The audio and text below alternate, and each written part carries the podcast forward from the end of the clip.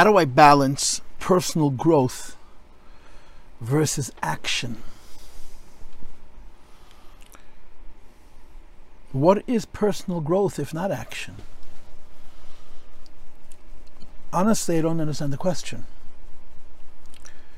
The whole point of personal growth is to gain management over ourselves, to be able to control our actions and do more good ones and fewer bad ones. So, what is personal growth and what is action? I'll explain to you what I'm saying in different words so that at least I'll acknowledge that I'm understanding your question. In the old Chabad tradition, there is a phenomenon, there is a fact that Hasidim would say, even to the Rebbe, even when getting a direct order from the Rebbe, ich halt nicht bei dem. This that the Rebbe is telling me to do, I'm not ready to do, I'm not prepared to do. And the Rebbeim would take it. The Rebbeim would back off when a chassid says to the, the Rebbe says to the chassid, I want you to do this, either for yourself personally and avoid or for other people. And the chassid would say, ich halt nicht bei dem. In many instances, that was an acceptable uh, way of not following orders. Because Chassidim were pnimiyim, they were real people, and they worked on themselves regularly on a daily basis, on their character, on their connection to God. And in their earnestness, it may have been true, or they may have felt that the, the Rebbe is pushing them either too hard or in a direction where they're not ready to go, or something to this effect. In our generation, the Rebbe really was not tolerant of that. He really wasn't. Um, you were given an order, you had to listen. You could listen, you could not listen. The Rebbe used to always say, I, I have no power, I can't force anybody to do anything, I can only suggest. And people do what they do, but it's by their own choice, by their own volition, by their own free will. But the Rebbe did not tolerate, did not accept that a chassid would say to him, you know, the Rebbe is telling me to do this, and I'm backing away from doing it on spiritual grounds, on religious grounds, on avodah grounds. The Rebbe didn't tolerate it at all. I heard a story about a Yid who got up in 770. This man got up in 770 and he told the following story that the Frierdiker Rebbe summoned him, or he was in the Rebbe's room, and the Rebbe asked him to do a certain shlichus, told him to do something. And he said to the Frierdiker Rebbe, Was will ich haben? How is it going to benefit me? Now that sounds so disrespectful and so displaced, but you have to understand the old culture. In the old Chabad, everything was about pnimius, about personal growth. So even when you did something to help another Jew, it had to somehow benefit you. So he asked the previous Rebbe this question straight up, and the Rebbe didn't answer him. He just looked at him with those eyes that could burn a hole through diamond, through stone. So this person told the story in 770 and then, then said like this, I told this to the Rebbe, the previous Rebbe, who didn't even acknowledge my question with an answer. He says, This Rebbe, I wouldn't even think, I wouldn't even think, it wouldn't cross my mind to ask such a question.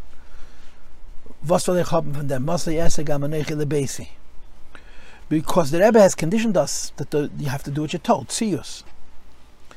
And there's a lot of reasons why. Of course, the most important reason is because there's a magefa, there's a plague, there's a fire burning every day, literally. We're losing Jews for eternity. Them, their children and grandchildren are saved kala. And as the Rebbe says, when a fire burns, you don't look if the water you throw on the fire is clean or dirty, just make sure it isn't kerosene.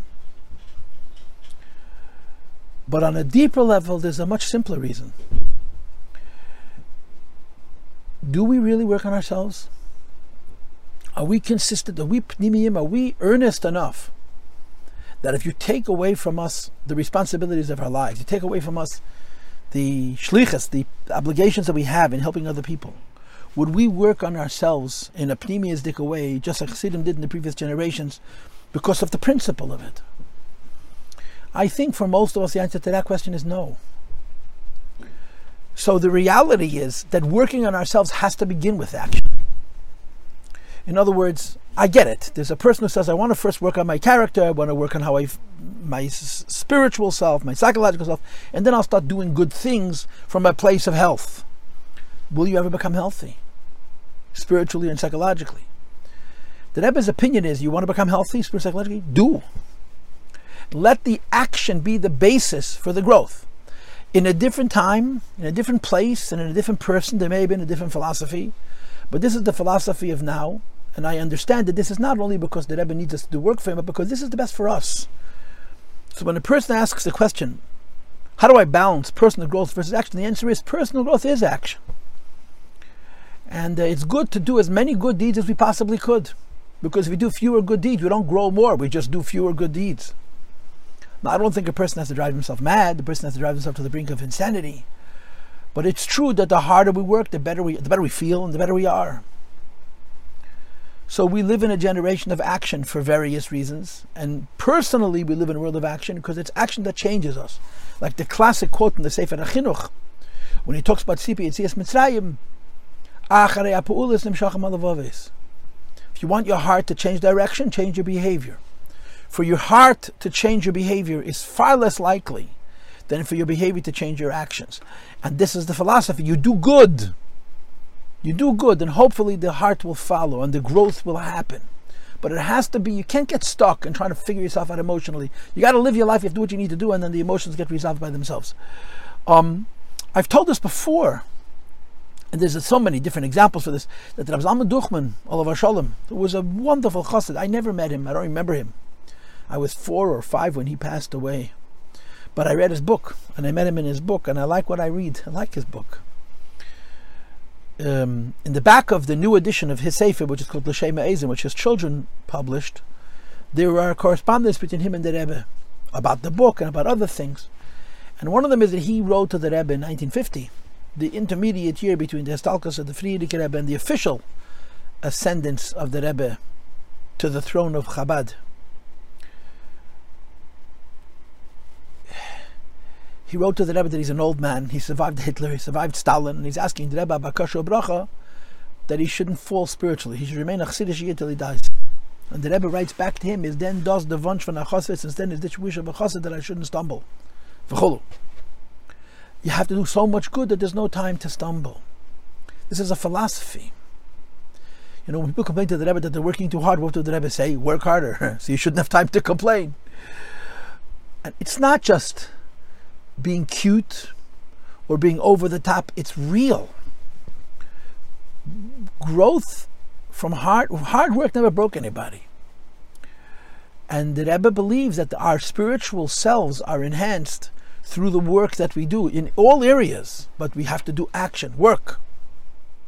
The Mittler Rebbe has a sefer called Pokeach Ivrim, which he wrote for a Baal Tshuva, it's a small little book written originally in Yiddish. It's been translated into Hebrew. I don't know if it's been translated into English. I believe it has, but I'm not sure.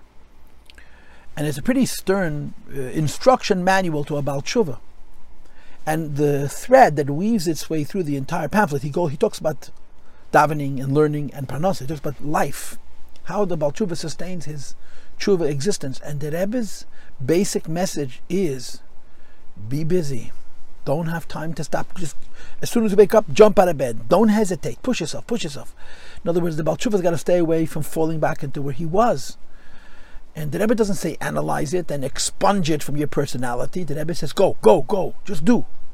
This is the spirit of Sefer Kechim. And I believe that this philosophy, the Rebbe applied to all of us as a generation. And perhaps you could say the reason is because we are. We are absolutely the Tshuva generation not only those of us who were born not from, but those of us who were born in, in Chabad, Sheva Chabad, where we are a Tshuva generation. And the solution to our limitations and our weaknesses and our frailty and our ability to fall spiritually is to be very busy. I know it in my own life. If I have more time, I just waste more time. And if I'm busier, I do more. And as many times as I tell myself, you know, it would be nice if I had a little time to relax. Then when the relaxation time comes and I waste it, I say, oh, so when the, the answer to the question is how do I balance personal growth and action, the answer is they're synonyms. They're the same thing. If you want to grow personally, if you want to become kinder, you want to become more poised, you want to become more deliberate, you want to become less impulsive, you want to become less reactionary, the good deeds, focusing on action. And the actions could be around correcting those behaviors, but they need to be actions.